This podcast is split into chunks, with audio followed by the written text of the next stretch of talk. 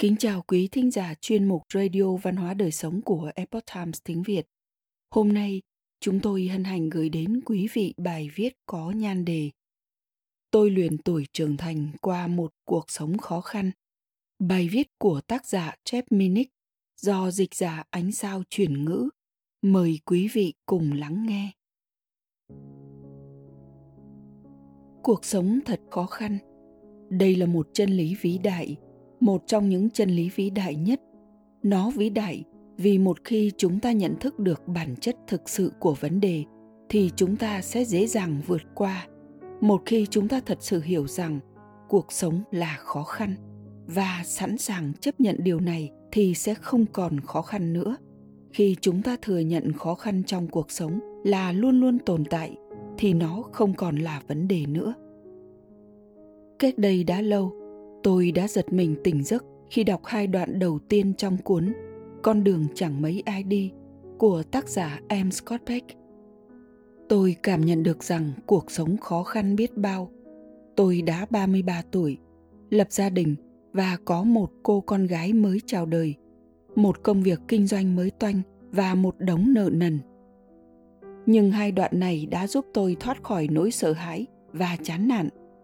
Kể từ thời điểm đó, tôi đã tạo ra câu thần chú. Cuộc sống là khó khăn. Từ đó đến nay, hoàn cảnh của tôi đầy những trông gai thử thách. Nhưng năm chữ kỳ diệu đó đã giúp tôi chinh phục nỗi bất hạnh, làm tròn các bổn phận của mình và tiếp tục tiến về phía trước. Những chàng trai lạc lối. Nhiều chàng trai và cô gái khi mới bước vào tuổi trưởng thành đã không nhận ra rằng việc đấu tranh và những rắc rối là một lẽ tự nhiên như hơi thở của cuộc sống. Nhiều nam thanh niên đã đặc biệt phải gánh chịu hậu quả của sự thiếu hiểu biết này. Thiếu vắng người cha hoặc người tham vấn tốt, họ bối rối trước những thay đổi trong tiêu chuẩn về một người đàn ông trưởng thành. Họ nghiện các trò tiêu khiển như uống rượu, ma túy, xem phim khiêu dâm hoặc trò chơi điện tử và đôi khi đối với những thanh niên có cha mẹ trực thăng, tức là kiểu cha mẹ kiểm soát và bảo vệ con thái quá. Họ bước vào tuổi 20 mà chẳng hề biết rằng cuộc sống thật khó khăn. Số liệu thống kê đã chứng minh nhận định này. Số nam thanh niên phải ngồi tù nhiều gấp 10 lần so với nữ giới. Tỷ lệ tự tử của họ gấp 3 lần so với nữ giới và nam giới có khả năng sử dụng ma túy bất hợp pháp cao hơn nhiều so với nữ giới. Nam giới hiện nay có độ tuổi kết hôn trung bình khoảng 30, trong khi vào những năm 1970, độ tuổi kết hôn này là 22 tuổi rưỡi và tỷ lệ hôn nhân đang suy giảm. Tuổi thanh xuân kéo dài của những cậu thanh niên là một hiện tượng tương đối mới. Hai năm trước, khi tôi đọc qua 11 tập truyện có tựa đề câu chuyện về nền văn minh của Will và Ariel Durant. Tôi rất ấn tượng bởi sức trẻ của những người đàn ông khi lần đầu tiên họ bước lên vũ đài quần chúng. Lịch sử Hoa Kỳ cũng có những trường hợp tương tự. George Washington, lãnh đạo quân đội chống lại người Pháp ở tuổi 21. John Adams vào Đại học Harvard lúc 16 tuổi. Andrew Jackson bị quân Anh bắt trong cách mạng Hoa Kỳ và suýt qua đời trong trại tù lúc mới 14 tuổi. Những chàng trai này cùng những nam thanh niên khác đã trưởng thành trong một thế giới sớm dạy cho họ rằng cuộc sống có thể tàn bạo và khắc nghiệt và họ phải tự mình vượt qua những khó khăn nếu muốn thắng thế. Ngày nay, những lợi ích vật chất đã cản trở một số chàng trai của chúng ta đối diện với thử thách như cha ông họ đã từng đối mặt. Vì vậy, nó đã ngăn trở sự trưởng thành và hoài bão của họ, khiến họ e dè bước qua tuổi 20 và thậm chí khi bước sang tuổi 30. Họ vẫn cứ như những đứa trẻ tuổi dậy thì chỉ tập trung vào bản thân, chơi các trò chơi điện tử mỗi đêm, tiệc tùng với bạn bè, rồi họ choáng váng khi cuộc đời tung một cú đấm móc và hạ gục họ trên sàn đấu. Trưởng thành. Mặt khác nhiều thanh niên mà tôi biết đã sớm trở thành những người lớn có trách nhiệm, tôi sẽ giới thiệu với quý vị một vài người trong số họ. Carolina, 35 tuổi, là một luật sư thành đạt ở Bắc Carolina, đã kết hôn và là cha của 7 đứa trẻ, trong đó 6 đứa trẻ được anh nhận làm con nuôi. Mike, 40 tuổi, vừa là giám đốc bảo trì, vừa là giáo viên dạy hình học tại một trường tư thục nhỏ ở Pennsylvania, đã có gia đình với 7 người con. Jonathan, 32 tuổi, là một nhân viên bán hàng giỏi cho một công ty phần mềm máy tính, đã kết hôn và là cha của bốn đứa con dưới 6 tuổi. Vợ chồng anh mua nhà và sở hữu hàng tá bất động sản cho thuê tại Front Royal, Virginia. Jeremy là một sinh viên 25 tuổi, tốt nghiệp đại học ở thị trấn của tôi, đã tự học cách xây dựng trang web, sở hữu một công ty làm web và đã kết hôn, có hai con và một em bé thứ ba sắp chào đời.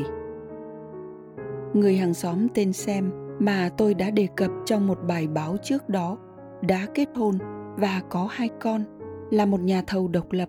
Anh bắt đầu công việc hàng ngày của mình trước khi mặt trời mọc.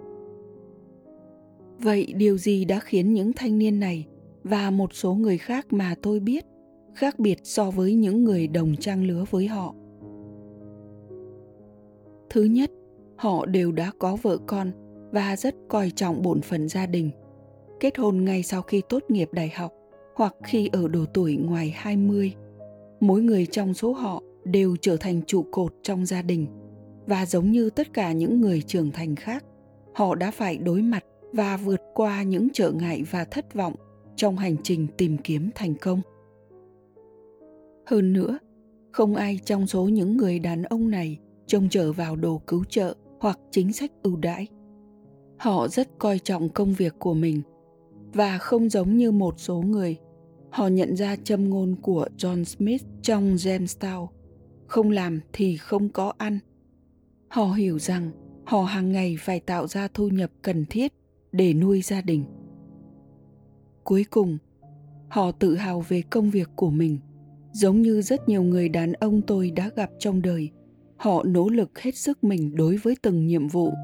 Họ nhận thức rằng nếu lừa dối người khác thì sự thật là họ đang tự cướp đi phẩm giá của chính mình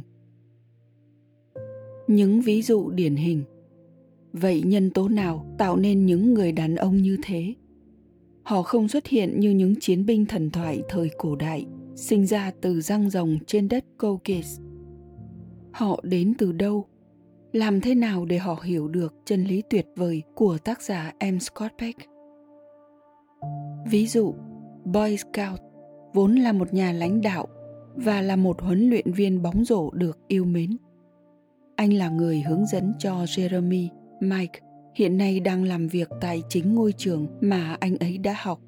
Anh thường kể lại những câu chuyện về các linh mục và giáo viên trong trường bởi họ là những người đã ảnh hưởng đến việc hình thành nhân cách của anh và giúp anh quyết tâm theo đuổi một cuộc đời có đạo đức người quen của tôi có một người mẹ đơn thân hiểu biết, sinh sống bằng nghề cắt tóc. Bà nhận ra những người đàn ông là những người định hướng cho con trai mình với sự hy sinh cá nhân to lớn. Bà gửi cầu con trai tuổi mới lớn của mình đến một trường học tư thục dành cho nam sinh để được dạy về chân, thiện, mỹ. Hãy nói với họ về đau khổ và nghịch cảnh các tôn giáo lớn trên thế giới luôn nhìn nhận rằng đời là bể khổ. Đau khổ là một phần của thân giác phàm. Trong hầu hết lịch sử loài người, một môi trường khắc nghiệt và các nguyên lý của đức tin tôn giáo đã dạy thanh thiếu niên rằng cuộc sống là không dễ dàng và chúng ta sẽ thường gặp khổ nạn. Và rằng những người đàn ông, những người đàn ông tốt, những người đàn ông thực thụ sẽ đối mặt với những thử thách đó bằng trái tim kiên cường. Ngày nay không có nhiều người thực hành theo những giáo lý đó. Nếu chúng ta mong muốn giúp những chàng trai trẻ khắc sâu chân lý tuyệt vời của Beck, nếu chúng ta muốn nuôi dạy chúng thành những cá nhân cần cù, có trách nhiệm và yêu thương những người có thể đối mặt với những thăng trầm trong cuộc sống với lòng dũng cảm và kiên trì thì chúng ta hàng ngày phải giáo dục chúng khắc sâu những mục tiêu đó trong tâm trí. Các bài kiểm tra chúng phải đối mặt trong lớp học và trên sân chơi. Các công việc nhà chúng làm, những công việc mùa hè mà chúng thực hiện. Người hướng dẫn chúng, ví dụ như chính chúng ta.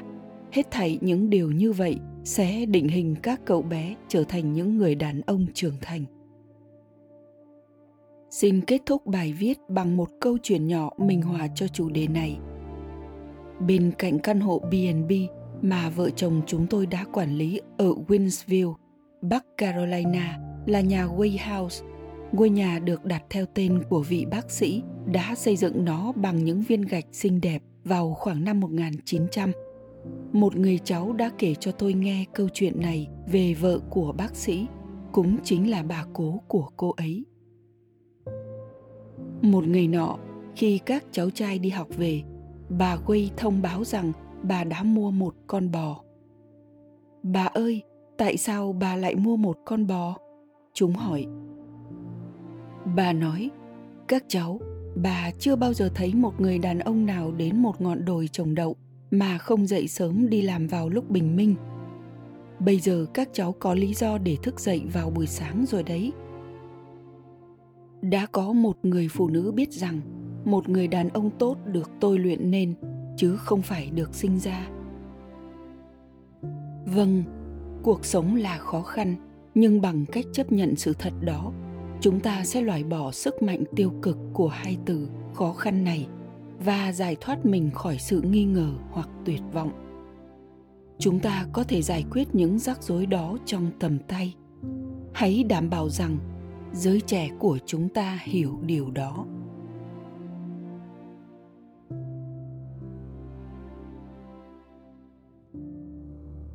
Quý thính giả thân mến, chuyên mục Radio Văn hóa Đời Sống của Epoch Times tiếng Việt đến đây là hết.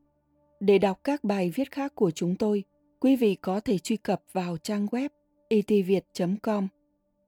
Cảm ơn quý vị đã lắng nghe, quan tâm và đăng ký kênh. Xin chào tạm biệt và hẹn gặp lại quý vị trong chương trình lần sau. Kính chúc mọi điều bình an và tốt lành tới quý vị cùng người thân.